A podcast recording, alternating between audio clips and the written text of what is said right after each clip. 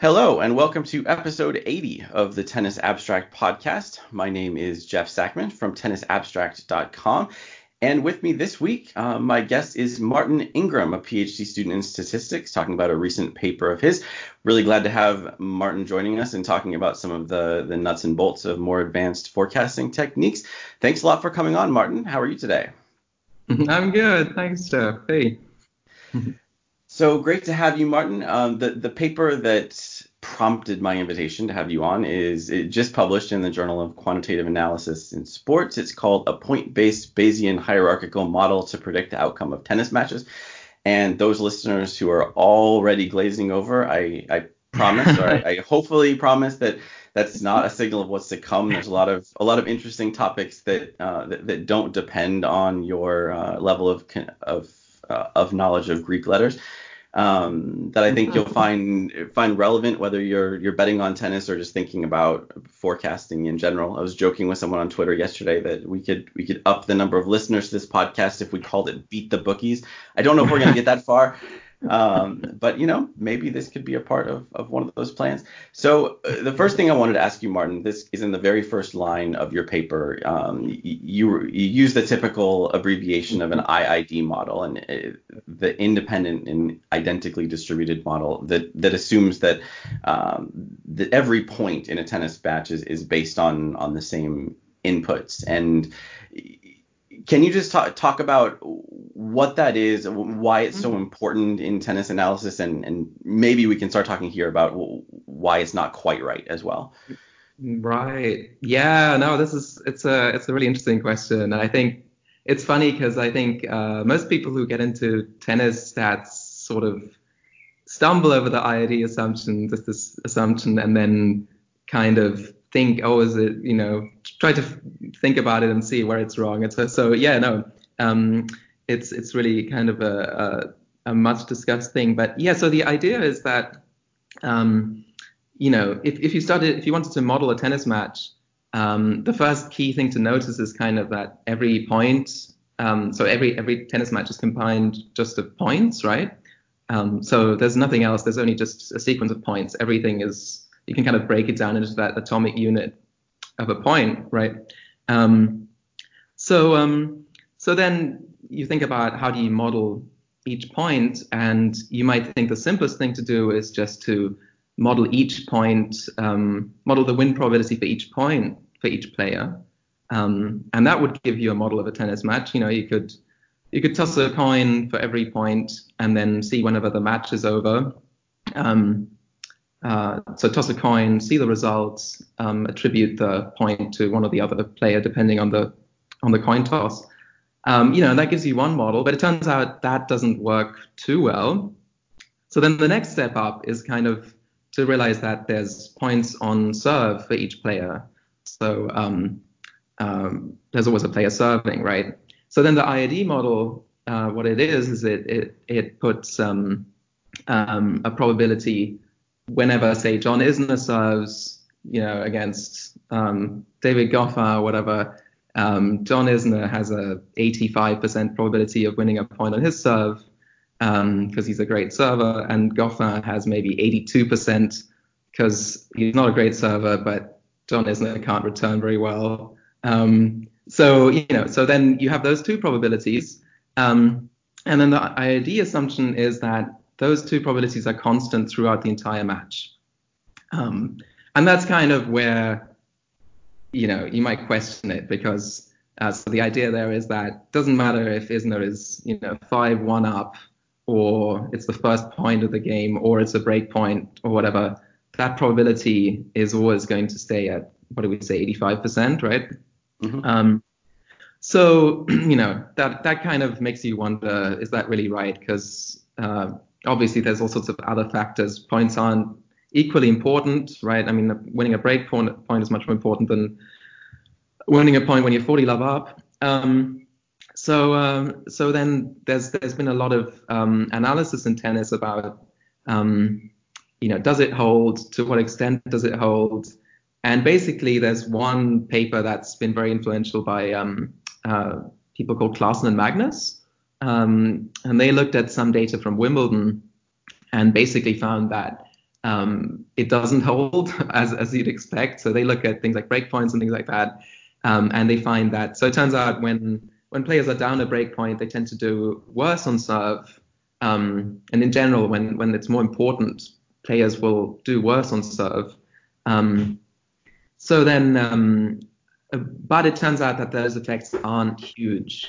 So um, yeah, so so that's why, and maybe maybe to to say why people care. I mean, the thing that's really cool about the IID assumption is that you can basically derive a huge amount of things. because um, you know you can imagine simulating lots of matches and you can count how many breakpoints there were, how many points were played in the match, you know what the set scores were, and all that stuff. Um, so uh, so it's an assumption that you know isn't quite right, but it does give you all these other options for modeling. So that's why people kind of like it, I guess. Yeah, it does. It, it makes things enormously easier. I mean that that's right. it's it's a it's a great simplifying assumption, and, and as you say, like, there's evidence that it, it, it doesn't hold all the time. But uh, one of the, I, I like that what you the first thing you said was that a lot of people coming to tennis have a really hard time with this, and mm. you know since a lot of people who come to tennis will find my non-academic work before they delve into academic work, I often get the first barrage of those questions, and I see a lot of a lot of sort of disbelief that you know, the things that commentators have always said aren't true about breakpoints or fatigue mm-hmm. or like, millions of variations, uh, especially mm. Federer's breakpoints. Uh, so, yeah, right. So yeah, the, I think that the range of belief goes from like the pure IID model all the way up to mm-hmm. let's call it the McEnroe model, where the, yeah, right, right. the, the commentator thinks like, yeah, everything matters, and I, I, it's important to recognize the the limitations of the the IID model, but at the same time, if you're if if you're new to this stuff, like the IID model is way better than the McEnroe model. Most of the stuff you hear in the McEnroe model is is not useful at all. Like the I mean, the theory that the first point in the game really matters, or right. lots, lots of stuff like that. So interesting, right? Yeah, because because there are so many tropes, and um, some of them hold, you know, but but a lot of them don't, like you say, and um, or don't really matter. Um, also, like yeah, serving first in a set, right? It's like right. I don't remember. I haven't looked into it too much, but you know, there's maybe a tiny effect in the fifth or something, right? I know you, you've looked at this, right? But yeah. So um, yeah. Well, and when there, it, when there, I think it's important to distinguish between whether whether there's an effect and what the effect is, because there's a lot of things like this that there's no effect. I mean, it's just somebody made it up.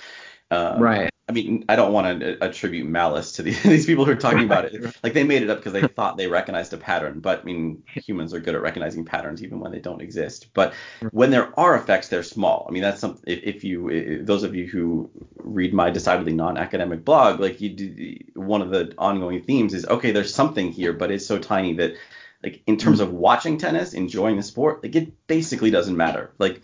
Right server is not doing as well during tie breaks. It's a thing. It it does mm-hmm. affect mm-hmm. uh, predictions, but right. it's it's not like Isner goes from 85 to 65. Isner goes right. from 85 to I don't know 84 probably. Mm-hmm. Yeah, uh, yeah, yeah, yeah. Mm-hmm. So one of the aspects of your paper is is you refer to a, a, a, random walk, and it, it doesn't exactly change the the IID assumption because you stick you stick with the mm. IID assumption, but it does it does change how the modeling works. So can can you talk about that random walk component and how that works? Yeah, sure. So it's actually um, a pretty intuitive idea. It's just um, um, so the IID model, like you say, uh, I'm not touching that in that mo- in that paper. Um, but the IID model, it needs inputs, right? It needs those two um, win probabilities on serve. Um, so then the whole paper is basically about how do we model those um, win probabilities well. And um, and the random walk part is is basically what handles the time dependence. Um, so the idea there is that uh, there's these latent, so these hidden skills, um, which are two of the Greek letters, uh, alpha and beta. Um, so that's two down. Uh, I don't know why statisticians love Greek letters, but I, it's just a thing. Um, and uh, so so then those um, so the simplest thing, right, is to assume that they're just constant. So players serve and return skills. If you imagine you could you could you know have some device and measure Isner serve skill or something, um, you know, uh, they it, it would probably be similar over time, right? But it, it would change slowly, probably, right? Um, so that's the idea with a random walk is that from one period to the next, and I consider a bunch of periods, but I think the ones I end up with are two months. Um, so um, the serve skill two months ago is the same. Uh, sorry, the serve skill now is the same as two months ago, plus a little bit of noise, and that's the random walk. So there's a random step, slightly up or slightly down. Um, so yeah, so players get slightly worse or slightly better, and that's that's the um, that's what's called a prior. So um, so that's just our our prior belief before seeing data. We're prepared to maybe revise our estimate up or down a little bit based on what we've seen.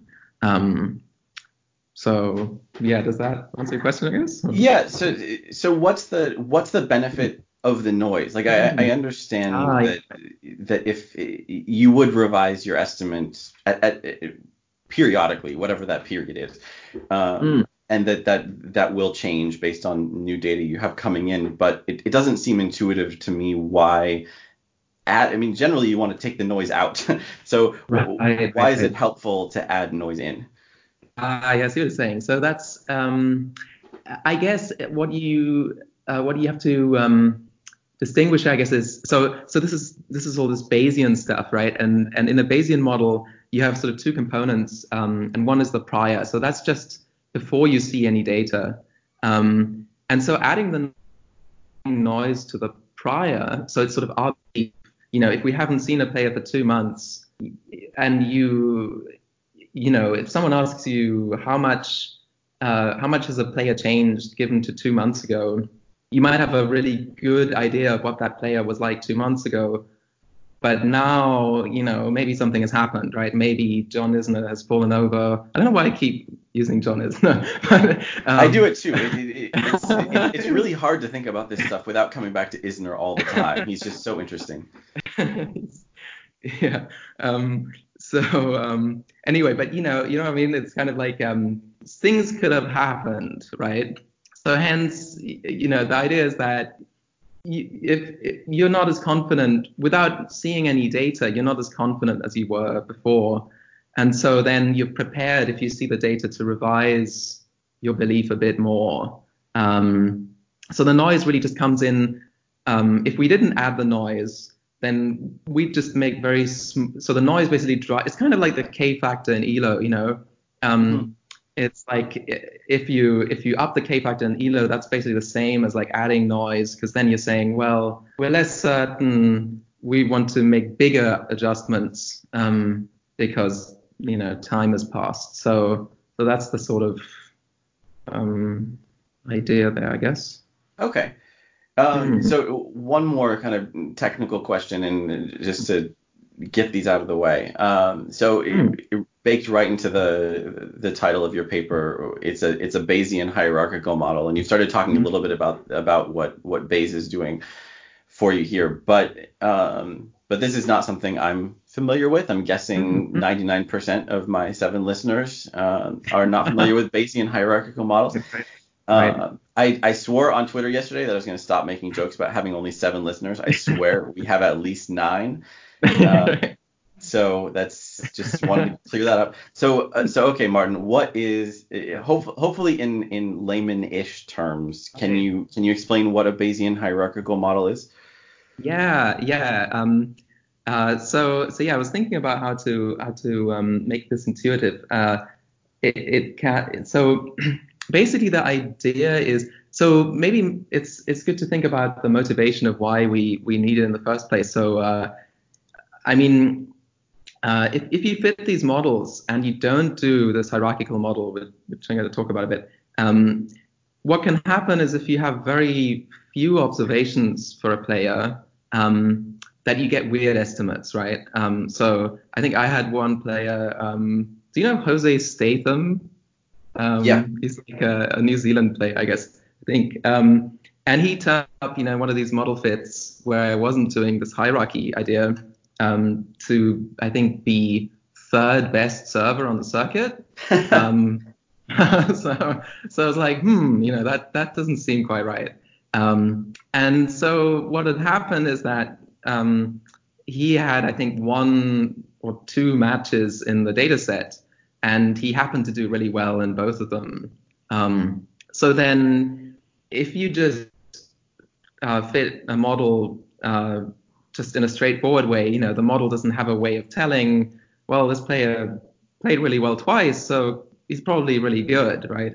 Um, so the idea with a hierarchical model is kind of to um, to also model the range of skills, um, and so uh, it's extremely unlikely, right? If we if we see some new player that they're going to be as good as um, Karlovic. I didn't say isn't it?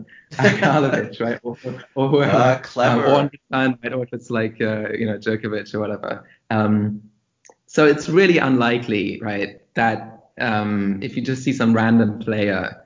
Um, so uh, so if we so that's where this sort of Bayesian prior idea comes in. So the prior belief is kind of our initial belief before we see anything. And so, you know, it takes quite some, quite a lot of data probably for us to be convinced that this person really is as good a server as Karlovic or something, right? Um, so that's what the hierarchical model basically does. It kind of it, it, learns this prior, so it kind of works out well how what kind of a range in skill is there among players, and given that range, um, how much data would we need to actually believe, you know, that a player is is extremely good. Um, so um, again, you know, Elo is kind of similar because um, you uh, um, you need a lot of matches, right, to get up to a k value of 2000 or whatever. So it's not. Um, it kind of provides this shrinkage, is what statisticians call. So like it like makes small updates if it doesn't have a lot of information. I guess that's the idea. So comparing it to, to Elo, I mean, they're, they're both they're, they're both mm-hmm. built on this sort of Bayesian intuition that that we we have some we have some prior. Like if if a, if a player appears out of nowhere and plays in Auckland qualies, like we're going to assume they aren't very good until proven otherwise. We don't just assume they're average, which is what a lot of of models would mm-hmm. do. Um, but it sounds like one of the differences is, I mean, if if you're if you're me hacking around on Elo, then you pick the prior. Like I, I, I wrote a big long introduction mm-hmm. to how tennis elo works and I, I said what they are and you know right. over the course of testing various methods I've changed what the numbers are as I incorporated more data because you know someone who's entering Auckland qualies is probably better or worse than someone who eh, plays their first professional match at a ITF in Dubai or something.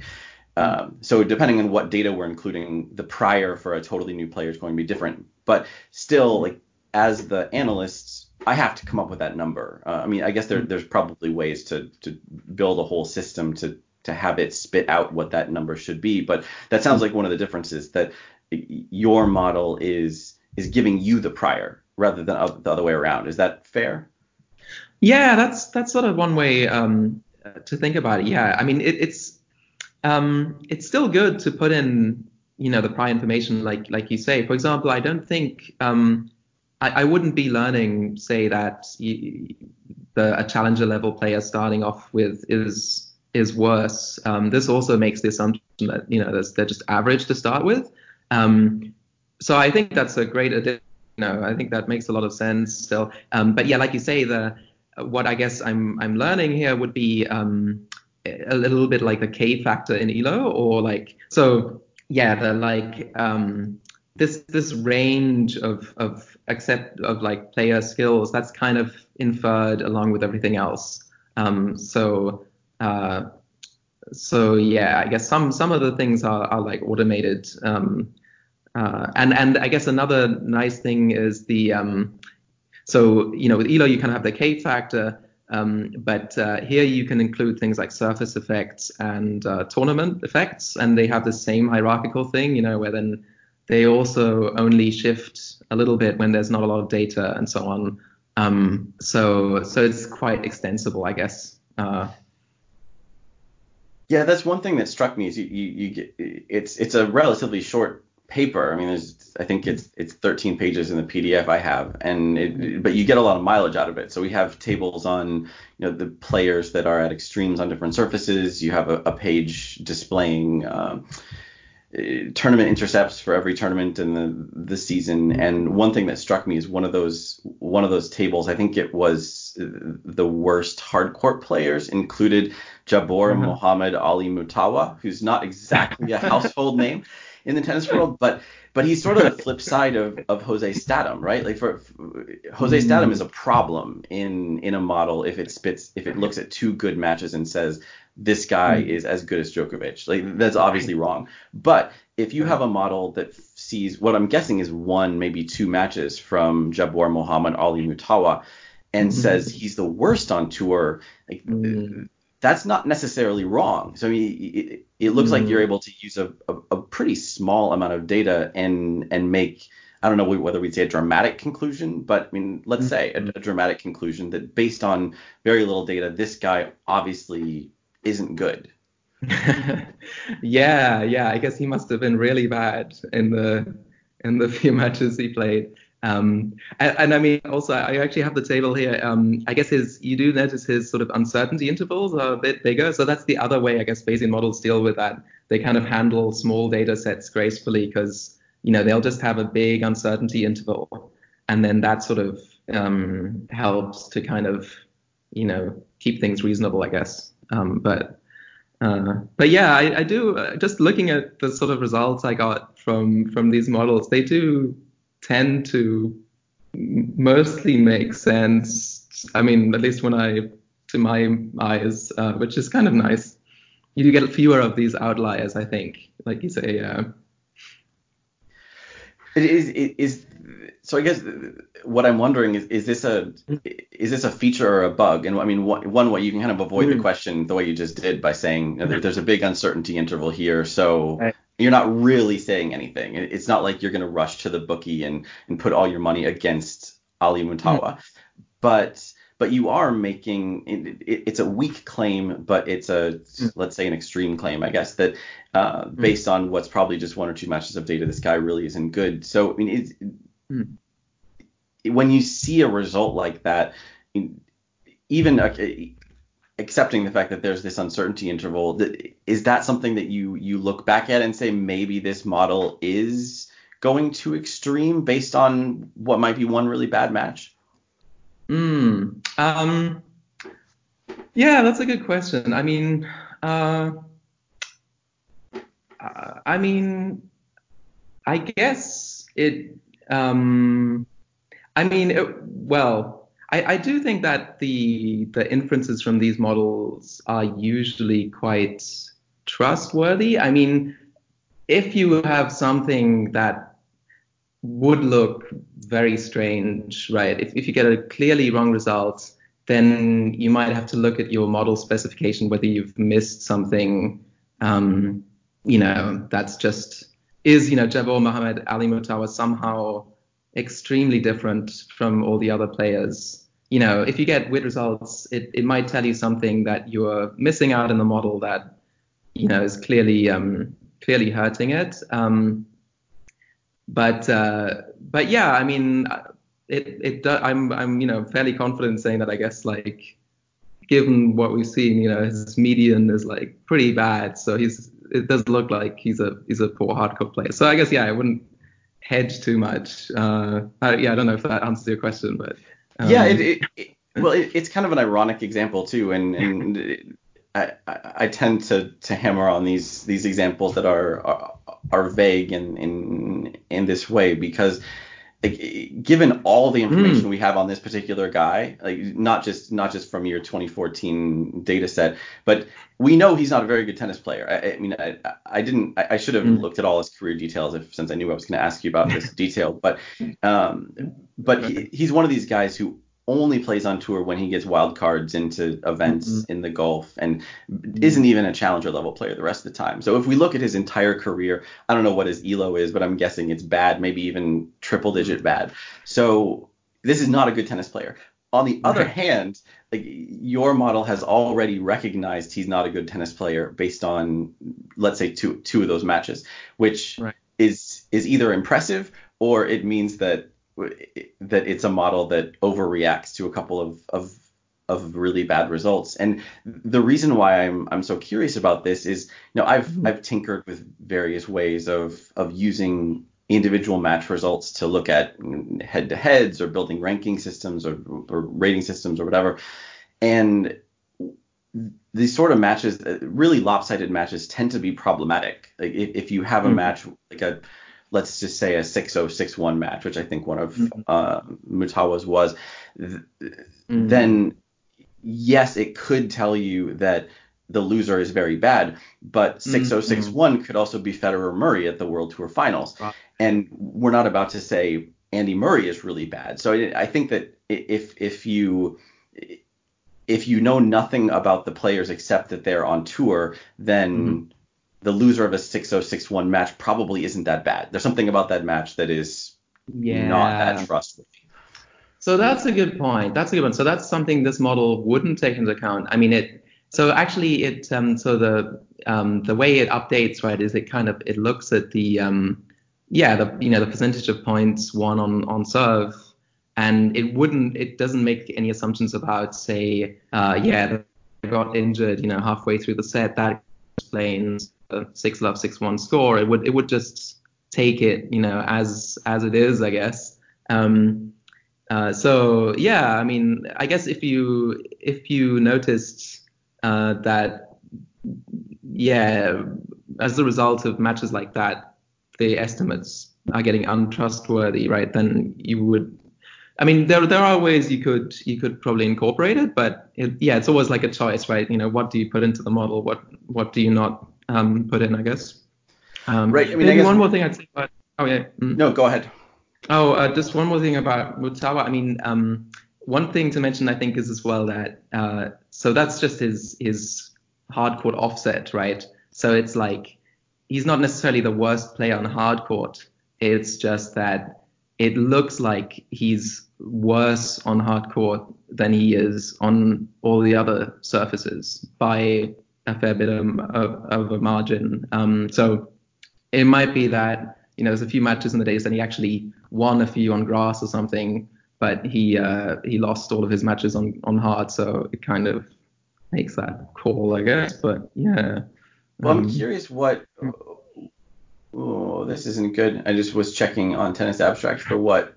and Maybe there's a different guy. I'm only seeing ITFs for him in 2014, which Okay. might be something that's missing from my database. So scratch Okay. my follow-up question. I mean, I, I think he only played um, like Doha and Dubai or something like that, um, which which m- means he didn't play on any other surfaces. So does Sure. that does that make sense? I mean, what, what does that mean then if if you only have hard Hmm. court data for a player? What what is the offset telling you? Yeah, so then I guess what happens is that, you know, there's two competing explanations because you haven't seen him play on any other surfaces. So there's two explanations. One is, oh, he's just bad on hard court, or the other explanation is, oh, he's um he's a bad player all around, right? And in the absence, I guess, of any any other information, like it kind of splits splits the results on both. Um, in in like the Bayesian way, you know, um, it, it kind of um, you know uses Bayes rule, I guess, to make that decision. Um, so uh, so yeah, it'll, it'll allocate them, I guess, in on both on both those. Uh, so yeah, that's what happens, I guess. Okay. Um, but it's a good point. I mean, I take your point. It's like there, there might, there definitely, it's definitely possible that there's things in there that, you know, aren't ideal. Like, I guess the, the Bayesian update rule should give you reasonable results. You know, there's all these proofs about it being, being the optimal rule or whatever. Um, but you do have to, you know, give it the right model. So it, it's totally possible that there's things in there that should be included to, um, and yeah, maybe Mutawa shouldn't be there. Uh, I don't know. Yeah. Well, that that's what makes it so interesting to me is that it, it, I think he should be. I mean, it, it's Mm. at some general level, it's right to say that this guy probably was the worst hard court player who appeared in a tour level match that year. Um, it's more about whether the whether the data that you're working with is telling us that. Um, but it, it, it is ironic that after after talking on Twitter last night about how putting the word Federer in the name of a podcast episode like pretty much doubles the listenership, we're yeah. choosing to focus on Jabor Mohammed Ali Tawa. So so all of our listeners in, in Qatar, um, thanks for listening, both of you. Yeah, right. we'll we'll make fun of your other player next week he just doesn't like hard courts. He's great. He's uh, yeah. Anyway. yeah, a, a, according to this model, he's a perfectly credible grass and clay court player. um, so okay, I, I promised that I, I wanted oh. to get some of the technical stuff under our belt and, and not spend the whole time talking about that. And yes, so, so sorry, Jim, just yeah. to just to clarify, um, he's not. Uh, so the model isn't estimating him to be the worst hard court player. Um, it's saying that he's just worse on hard relative to his other surfaces. Um, but yeah, but well, probably it, enough. without hmm. seeing without seeing the entirety of your data, wouldn't isn't that going to put him pretty close to the bottom overall? I mean, um, whatever his. That's definitely possible. Yeah, yeah, yeah. Good point. Okay, I mean, I was I was just inferring that, but that's that's probably unfair to okay, our tennis fans, our podcast listeners in the Middle East. So right, right, that probably much closer to the, the median, at least with the data available. Right. Uh, so okay, you, you mentioned several several segments ago that one of the advantages of of your of the model you're using here over Elo is that it allows you to incorporate a, a lot more inputs. So for instance, you're um, you're using each player's serve and return uh, stats, so you're building estimates for for how they serve and return. You're you've got this surface offset, which we've now talked about extensively, and you also have have tournament intercepts. So can you talk about exactly how well, exactly how it's kind of loaded, but can, can you talk about how, what goes into those, like what what the data is that's that's allowing you to to make these updates with each match? Ah, so where I got the data from, you mean? Well, not just where you got the data, but what what exactly you're using um, for the model. I mean, for Elo, we know it's just match results. I mean, I have some hacks to uh-huh. to, ah. To use more data, but but as you say, like one of the advantages mm-hmm. here is you're able to use a lot more. Um, so what is it that you're able to incorporate in this model that presumably mm-hmm. contributes to making it more effective? I mean, um, you know, in principle, you could put in uh, whatever you like. Um, what I was using in the paper is pretty simple. It's really just um, it's it's it's available most places. Um, uh, I mean, it's basically just you know the um, the uh, uh, number of points played on serve for each player in each match. Um, so that would be you know the sum of their first serves and second serves.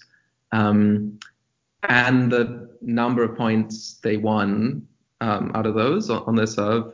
Um, then you need to know the tournament name. Um, so you need to know which tournament that, that match was played at. You need to know the time of the match um, and the surface. And that's actually it. Yeah. So there's no, I mean, you know, in principle, you could add a lot more. Um, but uh, but that's just what I used in the paper, so nothing too fancy, I think. And by time, you just mean the date, right? Yeah, exactly. Yeah.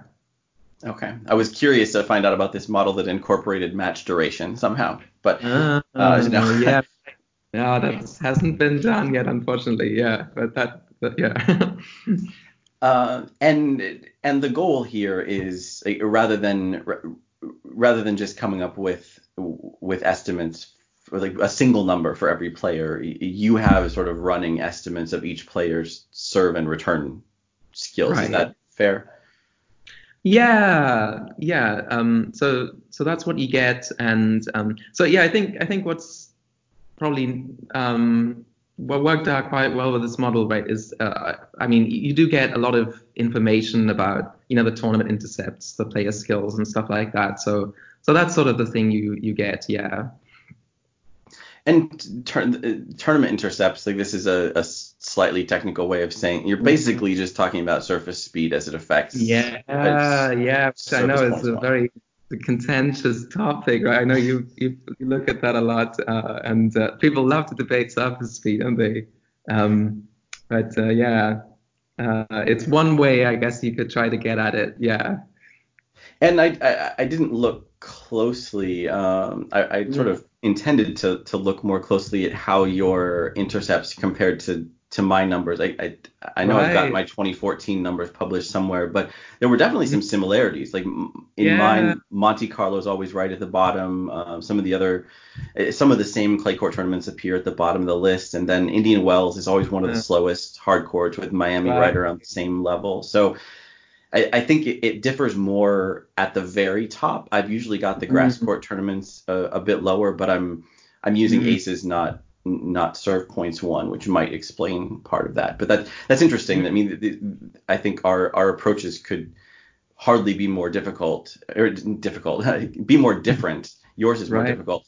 Um, but we're, we're, I mean, it, it's a sort of vote of confidence in both methods. I think that we're mm-hmm. arriving at pretty much the same numbers that hopefully agree with uh, with our eyeballs. Yeah, that's always a good sign, right? If you if you have multiple, I guess, similar um, results, a bit more confidence, I guess. So that's I'm glad to hear that kind of sort of passes the the snip test at least at the first glance. yeah. yeah. Um, so okay, one of the things that you, oh I'm jumping one step ahead in my my questions here, so saving that one for a little later. Um, mm-hmm. If you were to add more data, I mean, we're, we're talking about this being pretty, pretty basic in terms of what what you're incorporating. Mm-hmm. If you did add more data, what would you try next? Mm, uh, good question. Um, yeah, what what could you add? I mean, I guess a few things. Well, so one thing I think uh, would definitely be a good idea would be some uh, injury adjustment, um, which um, uh, yeah. So so this model doesn't um, doesn't do injury adjustments, and well, I mean, one thing it does do is it kind of um, you know the, this random walk thing means that the uncertainty grows over time. So uh, you know updates would get would get bigger if a player misses some time. So so it does that, but it doesn't correct anyone downwards, for example. Um, so that that would be a nice thing to add.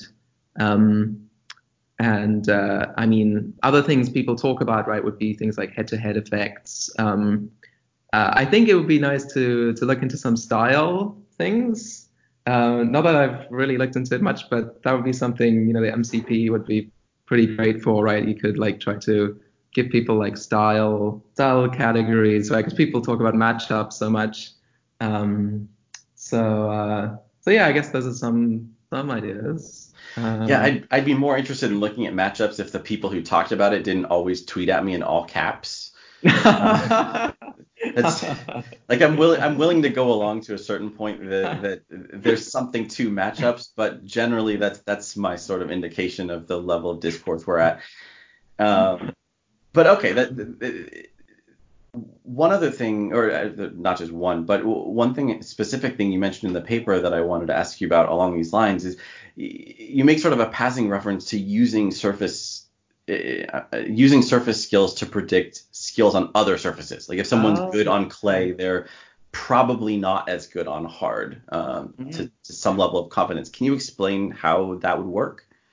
Yeah, sure. Um, so you know these the the Bayesian models they're all about sort of uh, putting in your your um, prior belief, right? And and so so you could end, you know, the hierarchical idea, right, is that you do it for just serve skill or return skill, but you can also model, I guess, a, a correlation among those. So you could you could learn this prior, you know, this basically just like you say, you know, you could infer that, well, if if so, you know, if you tell me there's this new player and they're just smashing in on the clay court circuit, you know, and that probably tells you two things, right? One is that they're a good player because they're winning matches, but it also tells you that um, you know they're winning all these matches on clay. Um, so maybe you know you're you're if somebody tells you only that, you would think ah they're good, but well probably given all the other things we know about clay court players, they're worse on on grass. So um, um, so yeah, you basically in in the model you would add this a correlation. At the moment, they're independent, but you could add a correlation and then um, it would it would do that for you, I guess. Yeah, that's that's interesting. I never I never thought about incorporating that into a model, but it does make a lot of sense. And I think you you describe it mm-hmm. well how the intuition works. That I mean, if if mm-hmm. I don't know, a lot of people heard about Laszlo Djere for the first time when he I want to say he won Rio de Janeiro. That might be the wrong tournament or the wrong result in the final, but he had his big breakthrough in February this year, and Mm-hmm. I think most fans didn't didn't know much about him before, and yeah, when when when someone like that shows up and has their first big result uh, on a clay court, then you, you don't want to say they're bad on a hard, hard court, but you assume they're a clay court specialist, uh, right? And that will uh, that I think that gives you a little bit more of an assumption about what their hard court skills are going to be, or at least what their in your terms what a hard court offset would look like. Uh, right. The more the more I think about it, the the messier it gets. But um, but I guess that's what yeah. the model's for. I don't have to think it all through. That's that's the thing I like. Uh, I mean, yeah, when I came across these these sort of um, models, is that you you have this you have these ideas and you can let the model work out the details. Um, so that, that's kind of neat. Um, yeah. Uh, I guess you mentioned more data. I think one thing that is really a, a, um, a thing I've been wanting to work on is to make these things faster, you know, because um, because this approach, I, I, you know, it's really great. You can put in everything you want, you know, and, and it gives you reasonable results and stuff. But um, but it does take a while. So um, so that's that's one thing. Uh, but um, but yeah, just just in terms of sort of being able to fit models that you want to fit. It, it's quite a nice framework, I think. And part of the reason this takes so long is it, this is is this a Monte Carlo? Uh, yeah, Markov chain Monte Carlo. Yeah, so yeah. So you're um, you're running these I don't know how how many thousands or millions of times? Uh, yeah, it's probably, I mean, it's 4,000 samples you get in the end, but each one involves lots of computational steps. So uh, probably hundreds of thousands of calculations um, going on. Yeah. Yeah. So that that sounds pretty uh, computation intensive. Sure. Um, yeah. So, uh, which is the, the, opposite direction of what I wanted to ask you about next is uh, looping back yeah. to where we started. We were talking about what what non IID assumptions are are accurate or useful. And you mentioned that in the in the close of your paper, you talk about some of the some of the things there that that might be incorporated into a future model. I mean, it, is it is it possible in, in within the constraints of a model like this to incorporate something like clutch or fatigue or even a simple thing like players serve worse in tie breaks? Can mm. that hmm. go in the soup? Yeah, it's a good question. I mean, maybe the way the way it's set up there, it would probably be tricky because um, you know you want a few years of data, and any change like that, basically what it boils down to is that you have the summary, you have the summaries for the match, right, which are you know points won on serve versus points played on serve.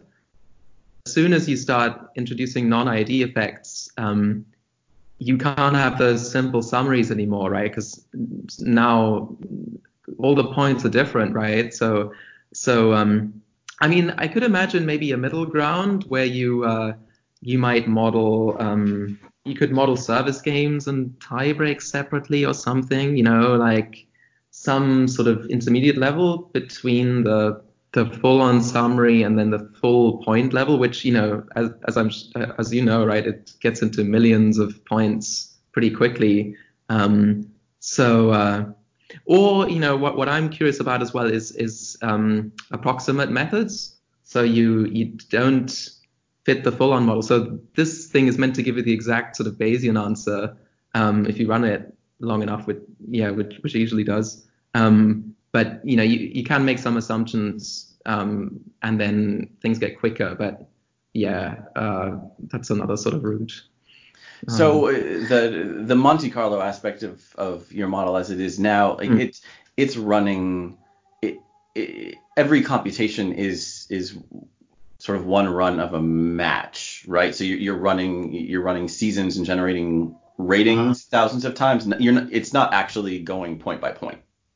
Right, I see what you say. No, right, right. Sorry. So, so it's a bit confusing. This um, the Monte Carlo aspect, that's the slow bit, is is not to do with the the match simulation. Okay. Um, it's actually to do with um, getting these estimates. You know, the uh, the the uncertainty intervals, um, the sort of hierarchical modeling bits, um, learning the prior, all, all that stuff. Um, that's and it uses a thing called uh, Markov chain Monte Carlo, which is a Monte Carlo method, but it's a bit sort of it's sort of a statsy thing. Um, the the nice thing about it is that you you know you can write down the model and it'll just do it. You don't have to you know think a lot about all the details of um, of the model, but um, but it, it is usually a bit slow.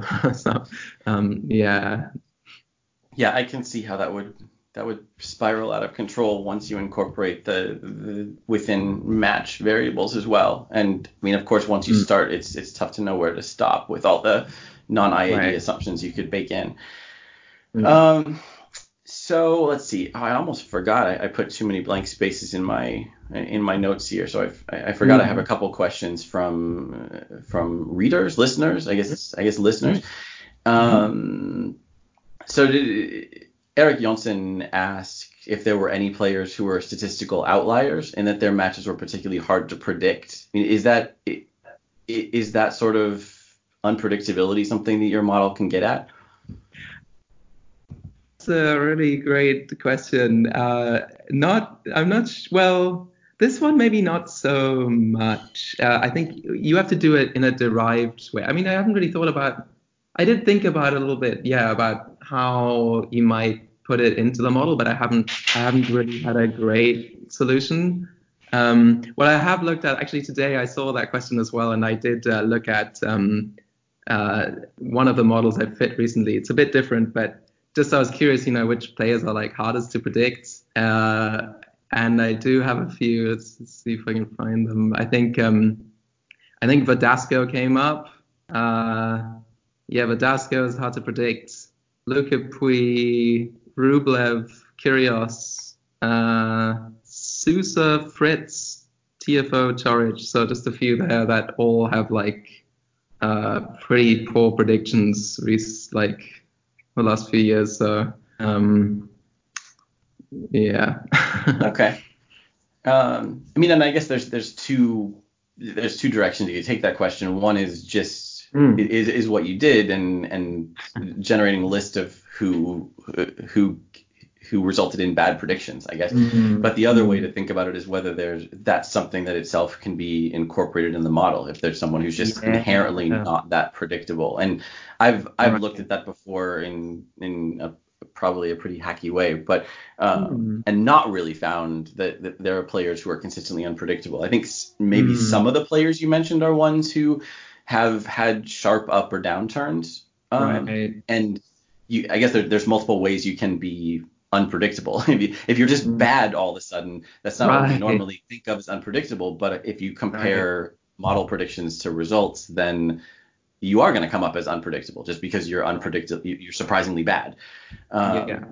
yeah. But I mean, yeah, like Murray that comes to mind, right? When he um, things like that, right? If you don't adjust. Um, yeah.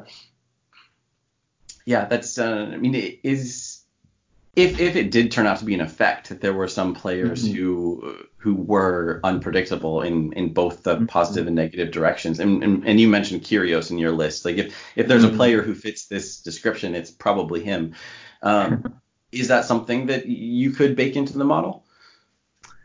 Yeah, so as I mentioned, yeah, I was thinking about it. I'm I'm not entirely sure what you would do. So one thing, right, would be you might um, I mean, you know, I, I guess it's tricky, right? Because like I mean, you could you could in, increase their sort of uh, random walk over time, right? So you could say, ah, well, maybe you know we're prepared to correct them or as a result of a match.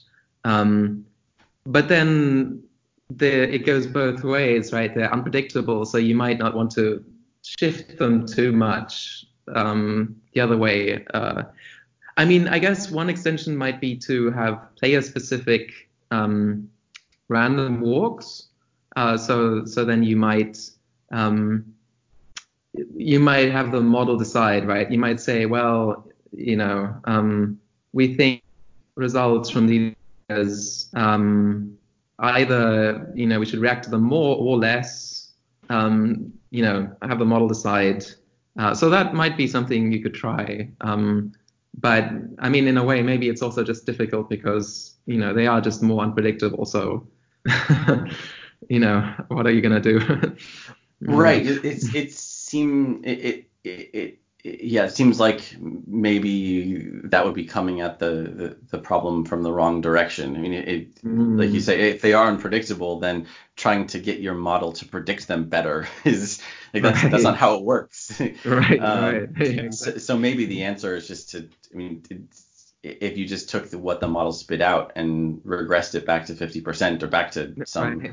some number. And I mean I mean that I think that's the intuition. When when we're saying someone's unpredictable it's saying what whatever whatever their prior um, prior skill demonstration or whatever what the what what the evidence shows us it's not as mm. indicative as it is for other players. Yeah right. Exactly. Yeah. So you, yeah you could try that. Um I guess yeah. Mm. Um so let's see uh, Eric also asked if if the assumption that grass matches are harder to predict is true, and you, mm-hmm. you mentioned in, in your paper you have you have the data from from your data set that it's 10% of matches, so you don't have a lot of, of grass mm-hmm. court data to work with. I mean, did you find that they were that the the, the predictions were less accurate? Um, well, I mean, I don't quite remember exactly for that data set in the paper, but I did look uh, more recent data and um, uh, I mean, well, there's a few things. One one thing is that if I looked at it initially and actually um, it it looked the opposite way. Like grass court matches were quite predictable, um, but then you've got to be careful, right? Because a lot of grass matches are Wimbledon, and um, so those are best of five, right? Uh, so and typically best of five is more predictable than best of three. Uh, so um, so once you take that into account, uh, basically, yeah, not really. I, I it, it looks like um, uh, yeah, grass uh, in general is is not that different. Clay can be tricky. I think is more the one that would come to mind. But um, yeah, I mean, grass is tricky in the sense, right, that the the period the the season is short, uh, so you've got to do some kind of surface adjustment. But I think once you do that, at least in my experience, it hasn't been too bad. You, I, have never experimented with this myself, but I've always thought about like something that we talked about earlier that like maybe that's a place where there where it would be valuable to use skills on other surfaces. Like yeah. Maybe you'd find that it, it seems logical that that grass would correlate more with hard court than with clay. So maybe right. that would give you sort of a a, um, a, a, guesstimate of what a grass court adjustment should be before any grass court matches are played. Right. Exactly. Yeah. Good point. Hmm. Okay. So what one last sort of big topic I wanted to talk about. I'm, I'm curious what you think about this because, um, I mean, as as we've established both from my introduction and from your knowledge about this stuff, you are an academic. You're not purely focused on on generating interesting stuff about tennis for tennis fans. Um, but this is not your first tennis paper, and, and I know from you know other conversations with you that you're you're a fan. Um, hmm. And what's clear from both from the paper and talking to you is you bring a fair amount of domain knowledge to this. It's not like you just saw some tennis data one day and it's like, oh, there's a tennis data set. Let's try to fit a mixed model and see what happens. um, and I I haven't looked at all the academic work on tennis. I mean, it's a pretty it's hmm. substantial mm. library now, but I mean, uh, I think a lot of it falls into one of two categories, and one of the categories mm. is is where I think we can we can put yours in, where it's someone who's interested in tennis, like builds on that interest and decides to to do some statistical work on tennis because of their interest. And then the other side are the people who are not that interested in tennis but are looking for topics for a paper. Um, mm. And I think the difference there, I mean, if there is a difference, it's that, that the fans like yourself, like th- there is some prior domain knowledge that, that goes into mm. choosing topics, deciding what models you're using, and just the how you write the paper and so on. You know, what do you think the the value is in in having that domain knowledge when because this is a, this is a pretty technical approach you're mm-hmm. taking and I think some people would look at this and say the most important thing in this paper is the fact that this guy really knows his stats. Um, mm-hmm. But it's, is there more to it than that? Do you think you're you're better mm-hmm. at writing about tennis than you would be about something else that uses this the mm-hmm. same sort of techniques? Oh yeah, for sure. I think. I mean, uh, yeah, I I actually I do come across this because I I do apply. You know, as you say, I'm I'm an academic. I do, I'm doing a PhD, so I I fit models to domains I don't know very much about. Um, and you know, I'm learning a bit more now, but but you know, initially, um, and and it it does help a lot to have some domain knowledge. Also, in you know, just making sure you're on the right track, because uh, um, you know, if if if you pick out, I don't know, uh, like Goffin as being the best server or something, you know, immediately you realize something is off. Um, so uh, so so there's there's that I think which which is really helpful is just to just to probably be a bit quicker at spotting weird things.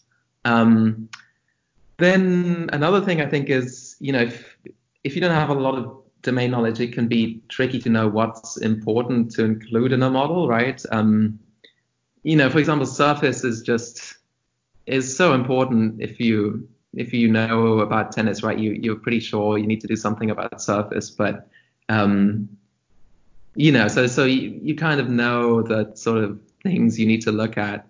Um, so uh, yeah, those are I guess the two two main things I can I can think of. Um, but yeah, really, I mean, I think just being able to, it's happened to me a bunch of times in my PhD as well that I'll fit a kind of modeling technique to the, the PhD study data, which is usually something in ecology. And then I want to fit the same kind of model on tennis. And I do that and I spot some problem and then, you know, I fix it and then it looks good on the tennis data. And then I move back to the actual application. So it's actually been helpful for me a bunch of times uh, in that regard. So, um, yeah. so you think there would be better work being done in ecology if if more of the statisticians were tennis fans? I um uh sorry if I knew more about ecology you're saying or, if, if no I, I mean it, it, it sounds like you're maybe I misunderstood but but uh, I know you're yeah. I know you're half joking about this but if if you're going from from working on an ecology model to trying the same technique on tennis learning something about the model via your tennis work and then going back to ecology with better knowledge of like the mm-hmm. model and maybe what having a better idea of what to do with it within the ecology domain like maybe more more people working in ecology need to be tennis fans and have that yeah I, I, like i like the idea um, well i mean i guess what i'd say is uh, it, it I mean, I guess yeah, having the domain knowledge helps if it's like, I mean, maybe if you know all about the, you know, ecology data set, you don't have to have some other uh, interest to check your model against, but um, but it definitely helps me. so um, yeah. So what do you do in I mean, facing these other domains that you're not like you're not really a fan of ecology, I guess. That that mm-hmm. that, sound, that sounds more loaded than I meant it, but uh, like I hate ecology. But, I hate myself. but if, if if you are uh, approaching a domain that you're not familiar with at all, and and you're asked to to build a, a a model with a lot of unfamiliar inputs and, and just, just sort of working in the dark in that sense. Like how much of an effort do you put into like, building your domain knowledge or and how do you go about doing that? Mm.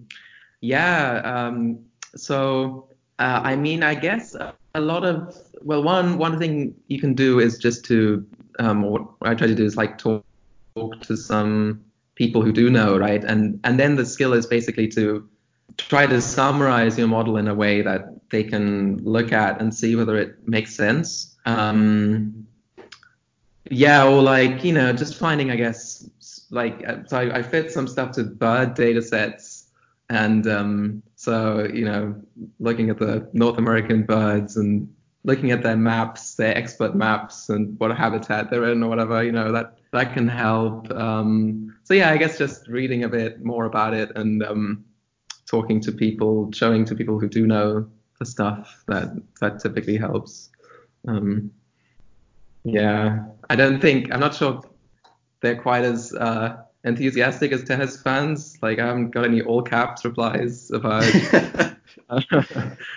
bird well, there, mu- but, there must know. be sort of like a toned down academic equivalent of the all caps reply. Gotta be like yeah, super fans of the like Willett or something, right out there somewhere. There, there, probably are, yeah. Um, it's interesting to kind of bring this all full circle. Is that I, I I'm a huge believer in the importance of domain knowledge, and maybe that's self-serving because it's really all I have. But it's it, I've read a lot of a, lot of tidbits about you know people winning um, Kaggle data science competitions by doing really nothing more than data cleaning mm-hmm. and bringing some domain specific insight to the problem. It, it's it, in those cases that can those things aren't just helpful; like they, they actually trump any data science yeah. sort of insights. And I, I find that super interesting. Um, but on the other hand, we started out by talking about how how fans and, and commentators come at tennis with all these assumptions mm-hmm. that are mm-hmm. wrong. So it's, right. a, it's an interesting contrast that in in some ways we have to we have to sort of defer to what experts know. Maybe we should put "know" in quotation marks, but mm-hmm. uh, we should be deferring to that, but at the same time, when you reach a certain level of domain knowledge that uh, where we're at talking about tennis in this way, then you start to throw away a lot of what the experts have to say, and and maybe you, you get to the point where, yeah, the, the domain knowledge is is almost more of a punching bag than. Um, I, that's a great point. I mean, I, I feel like I guess I guess it definitely gives you candidates, right? It's like you, all these things commentators believe in, you can check, right? And and they give you things to look at, and some of them are wrong, but um, but some of them are right, right? So it's sort of at least you have ways to look, right? Because otherwise you have all this freedom of modeling, and you're like, well, what what should I do, right? Because um, like you say, if you do find that key thing, um, and well, one thing to add there, I, I, did I did have a bit of that experience because I, I, spent some time. I don't know whether you ever looked at the Gaussian process stuff I was doing, um, but there's sort of quite complicated models, um, and uh, you know they help a little bit. But it turns out that I think I added some margin things in some recent models, and that actually trumps any like fancier sort of time dependence you can put in. I mean, combining the two might still be a good idea, but but yeah, so like you say, it's often it's um, I, I do think it's right that you know um, just just knowing the domain and having the right idea is is often more important than like anything very fancy, I guess.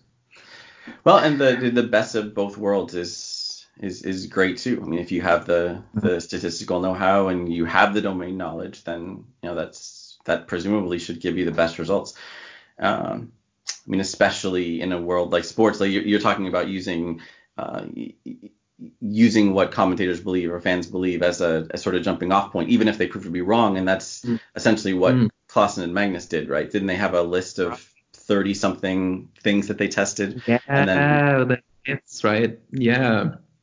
And then Stephanie Kovalchik went and, and she, I don't know whether she went through all of them, but she went through a lot of them, sort of using more recent data and sort of checking back on those on, on those findings. And uh, mm. I guess that's one of the nice things about sports that attracts so many academic yeah. statisticians, whatever is the, the data is there, the topics are there, uh, right. and I'm I'm assuming that in a lot of a, a lot of academic domains the the data is not as clear cut, the questions aren't as clear cut. Yeah. Certainly, it, it, it spirals out of control in terms of the complexity. Mm. Yeah, and people don't, you know, people don't know about it, right? I mean, you couldn't just talk to people about things, and it, it's yeah, it's just nice to be able to have sort of a real world examples, right, where it's not super abstract and stuff. Yeah, that's a that's definitely appealing. So. let's wrap it up here. I promised I promised hmm. you an hour, and as usual, I've zoomed right past that mark. So, okay. Martin, thanks so much for coming on the show. Thanks, Jeff. Yeah, it's fun. Um, so uh, everyone, thanks for listening. Uh, this is my guest this week has been Martin Ingram, a PhD student in statistics, uh, the author of a recent paper in the Journal of Quantitative Analysis of Sports called "A Point-Based Bayesian Hierarchical Model to Predict the Outcome of Tennis Matches," which, as we learned in today's episode, is is not quite as unapproachable as all of that. So Thanks for listening. I've been uh, Jeff Sackmann from tennisabstract.com. This is episode 80 of the Tennis Abstract podcast, and we'll see you next time.